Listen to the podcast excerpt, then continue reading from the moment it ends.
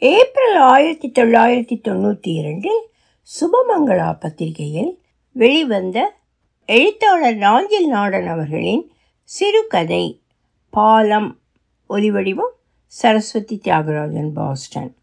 நிதானமாக பார்த்து கொண்டிருந்தது நிலவு. பச்சைக்கும் பழுப்புக்குமான இடைநிலத்தில் சாய்ந்து கிடந்தன நெற்புதர்கள். காற்றில் பழுக்கும் நெல்லின் பரவிய மனம். நிலவு கரைந்த காற்று சலசலக்க சஞ்சலப்பட்டது. தூரத்தில் பின்னால் தாமரை குண்டு விளக்கில் மட்டும் சில்லறையாய் சில விளக்குகள். முன்னால் தூரத்தில் மாங்குளத்தில் விளக்கேதும் வெளித்தெரியா வண்ணம். சுற்றிலும் அழைத்து கொண்டு வாழைத் தோட்டங்கள் தென்னந்தோப்புகள் நிலவொளியில் காங்கிரஸ்காரன் போட்ட தார் ரோடு மெல்ல மினுங்கியது. ஏராளமான நொடிகள் இரண்டு பக்க வயல்காரர்களும் ஏதோ ரோட்டில் காய்க்கும் நெல்தான் குடும்பத்தை காப்பாற்றப் போவதான எண்ணத்தில் ரோட்டை குடைந்து குடைந்து வயலின் வரப்பை அதிகப்படுத்த பார்த்ததன் விளைவாக ரோடு பல இடங்களில் சவண்டு கிடந்தது. சதா ஈர நைப்பு வேறு. குண்டு குழிக்க கேட்கவா வேண்டும்? இருபத்தி இரண்டு ஆண்டு சூனாமான ஆட்சியில் எப்போதாவது நொடிகளில் கீழும் சல்லியும் கலந்து ஒப்பேற்றுவதோடு சரி. புதிதாய் கீழ் போடவில்லை. ஆனால் தாமரை குண்டு தொடங்கி மாங்குளம் வழியாக கற்றாழைக்குடி வரை மூன்று கிலோமீட்டர் தூரத்துக்கு தார் போட்டதாக மூன்று முறை கோப்புகளில் பதிவாகியுள்ளதாக சொன்னார்கள்.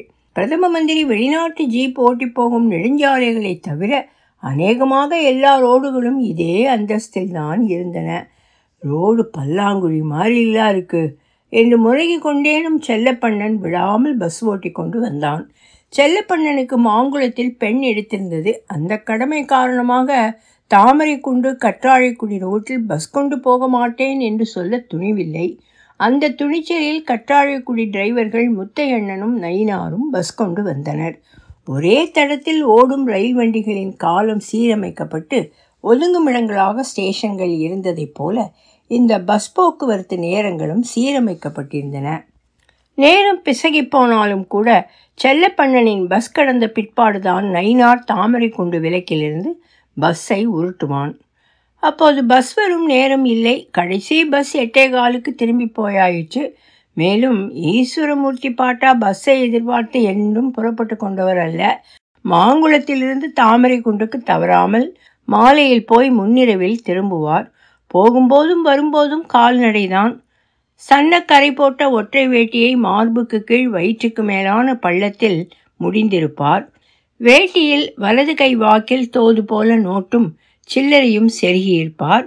மாலையில் போகும்போது சுட்டி போட்ட முறுக்கு நூல் துவர்த்து தற்செயலாக விழுந்தது போல் தோளில் கிடக்கும்.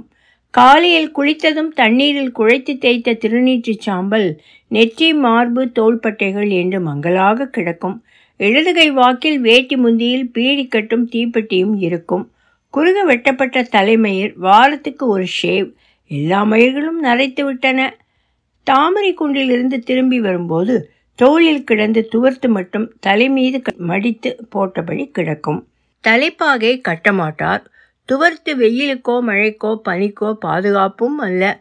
துவர்த்து தலைமீது மடிந்து கிடக்கிறது என்றால் ஈஸ்வரமூர்த்தி பாட்டா எம்பெருமான் துணையுடன் ஞான மார்க்கமாக வருகிறார் என்று அர்த்தம். சில சமயம் முதல் வாற்று சாராயம் சில சமயம் செவந்தியான் விளைக்கல்லு சில சமயம் அம்மாசி பண்டார வகை கஞ்சாய் இலை. நல்ல அபின் இப்போது அடிக்கடி கிடைப்பதில்லை. எப்போதும் நிதானமான போதையில்தான் இருப்பார். போதை பாவித்த பின் விளக்கு கடையில் இரவு சிற்றுண்டி. மேனன் சம்சாரம் தலைப்பிள்ளை சூலியாக இருந்தபோது போட்ட கடை. இப்போது மேனனின் மருமகள் சூலியாக இருக்கிறாள். எப்போதும் ஈஸ்வரமூர்த்தி பாட்டா வந்துவிட்டால் தும்பு வாழை இலையை கழுவி துடைத்து கொண்டு வந்து போடுவார். முதலில் சூடாக இரண்டு தோசை ஒரு ரசவடை. பிறகு இரண்டு தோசை ஒரு ரசவடை தேங்காய் துவையல் ஒரு பேயன் பழம். இரண்டு டம்ளர் தண்ணீர் குடித்து வெளியே வந்து ஒரு பீடி பற்ற வைத்து கொண்டாரானால் பாட்டா நடைக்கு யாரையும் எதிர்பார்த்து காத்து நிற்க மாட்டார். துவர்த்து தலைமீது ஏறும் லயம் பிசகாத நடை யாராவது துணைக்கு வந்து சேருவார்கள். இந்த திரும்புகால் நடை இரவு எட்டரை மணிக்கு மேல் ஒன்பது மணிக்குள் இருக்கும். சித்தன் போக்கு சிவம் போக்கு. நிலா வெளிச்சம் இல்லாவிட்டால் நட்சத்திர வெளிச்சம். கருமேகம் வானில் கவ்வி கிடந்தாலும் தன் வெளிச்சம் பூமியில் தவழ்ந்து கொண்டிருக்கும்.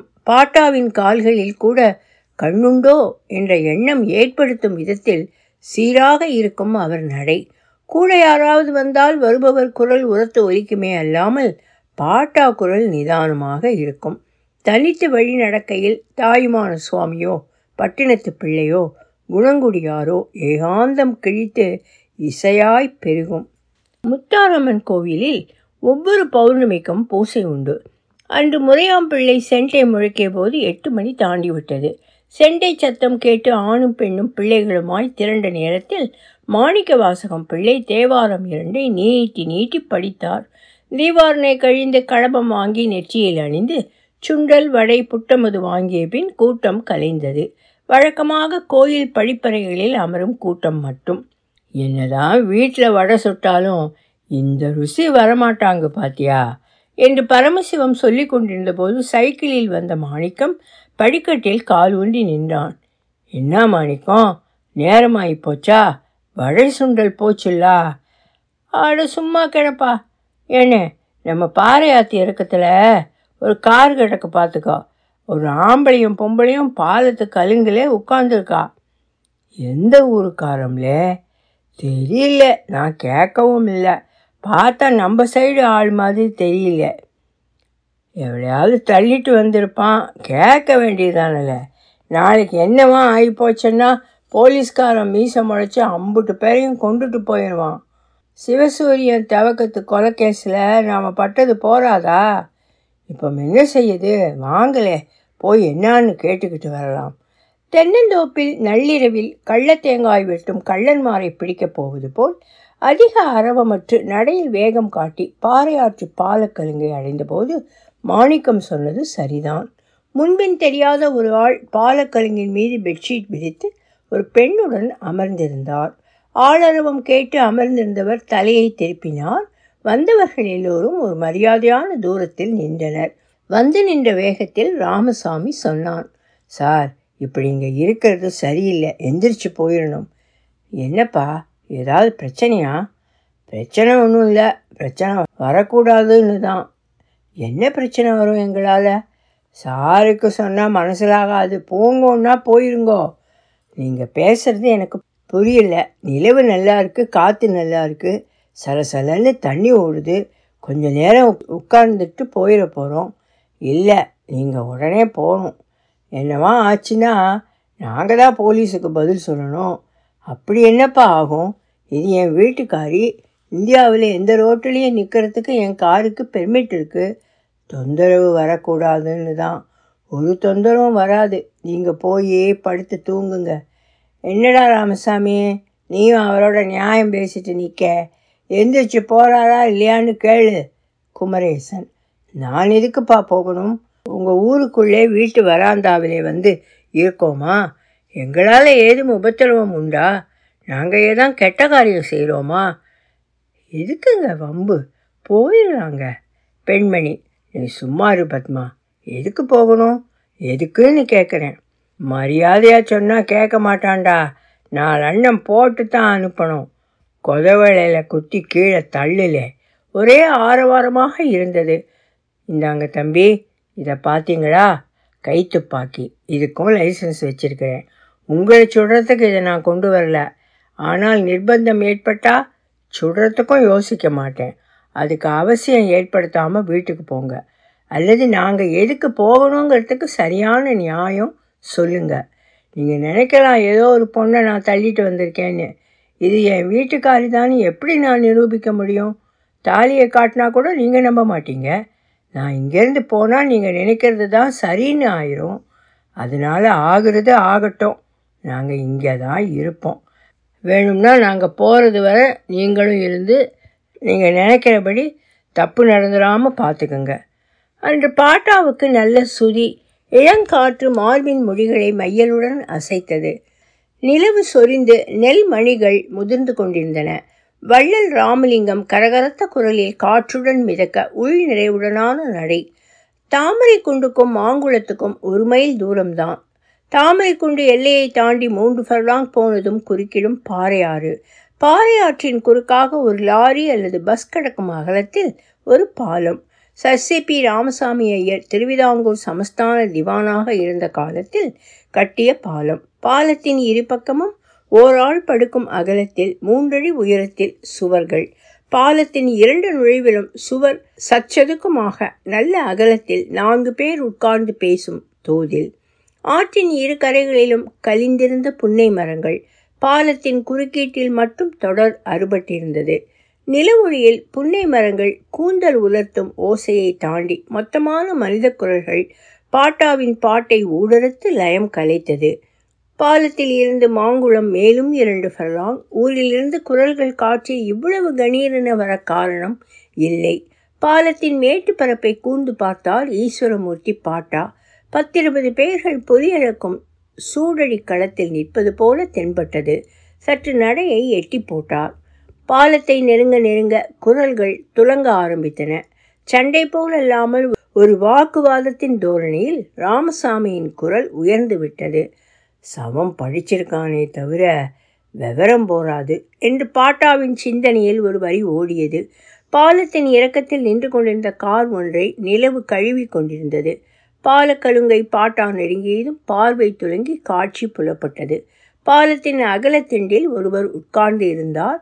எழுந்து நின்றால் ஆறே கால் அடிக்கு குறையாது. நல்ல பரந்த உடற்கட்டு. அந்த பகுதிக்கு சம்பந்தமில்லாத வெளுப்பு. பக்கத்தில் ஒரு பெண்மணி முந்தானையால் போட்டி கொண்டு குனிந்திருந்த முகம் தெரியவில்லை. ரோட்டில் நின்று கொண்டிருந்தவையெல்லாம் மாங்குளத்தில் பதிவான முகங்கள். ராமசாமி கோலப்பன் குத்தாலம் குருசாமி சுப்பையா முருகேசன் சோனாச்சலம் சுந்தரம் மாணிக்கம் மணக்காவலம் குமரேசன். பாட்டா சமீபித்ததும் குரல்கள் நின்றன. பாலக்கழுங்கை அடைந்ததும் தலையில் கிடந்த துவர்த்தை எடுத்து வரிக்கல்லின் தூசியை தட்டிவிட்டு ஏறி அமர்ந்தார். எல்லா முகங்களையும் கூர்ந்து பார்த்தார். அமர்ந்திருந்தவரின் முகத்தில் நிதானமும் கௌரவமும் தெரிந்தது.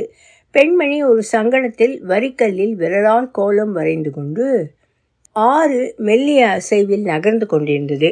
தூரத்து மணல் படுகைக்கு காவலாக நின்று நாணற் புதர்களில் பூக்கள் ஆற்றை புரிந்து கொண்டு அசைந்தன. ஈஸ்வரமூர்த்தி பாட்டாவுக்கு ஒருவாறு பிரச்சனை புரிந்தது. பொதுப்படையாக கேட்டார் என்னப்பா விஷயம்? ராமசாமி ஒரு முறையீடு போல சொன்னான் என்னையா எதுக்கு வம்பு? இவ்வளவு நேரம் பிள்ளையோ சொல்லுகாள்ல எந்திரிச்சு போயிருங்களேன் இது என்ன நியாயம் பெரியவரே? உலகத்திலே எல்லா இடத்துலையும் நியாயமான காரியங்க தான் நடக்கா? சரி அப்போ நாங்கள் போயிடணும் அப்படித்தானே? ம் பத்மா எழுந்துரு. அவர்கள் எழுந்து பெட்ஷீட்டை மடிக்க ஆரம்பித்தனர். பாட்டா சற்று நேரம் தரையை பார்த்து உட்கார்ந்திருந்தார். நிமிர்ந்து பார்த்து சொன்னார். பரவாயில்ல உட்காருங்கோ. ராமசாமி நான் பார்த்துக்கிடுங்க எல்லாரும் போங்கோ. நேரமாச்சு போய் படுங்கோ. நான் கொஞ்சம் நேரம் பேசிட்டு இருந்துட்டு வாரேன். புதியவர் பெட்ஷீட்டை மறுபடியும் விரித்தார். கூட்டம் மெதுவாக கலைந்து திரும்ப ஆரம்பித்தது. நிலவு மேலும் சொரிந்து கொண்டிருந்தது. ஒலிவடிவம் சரஸ்வதி தியாகராஜன் பாஸ்டன்.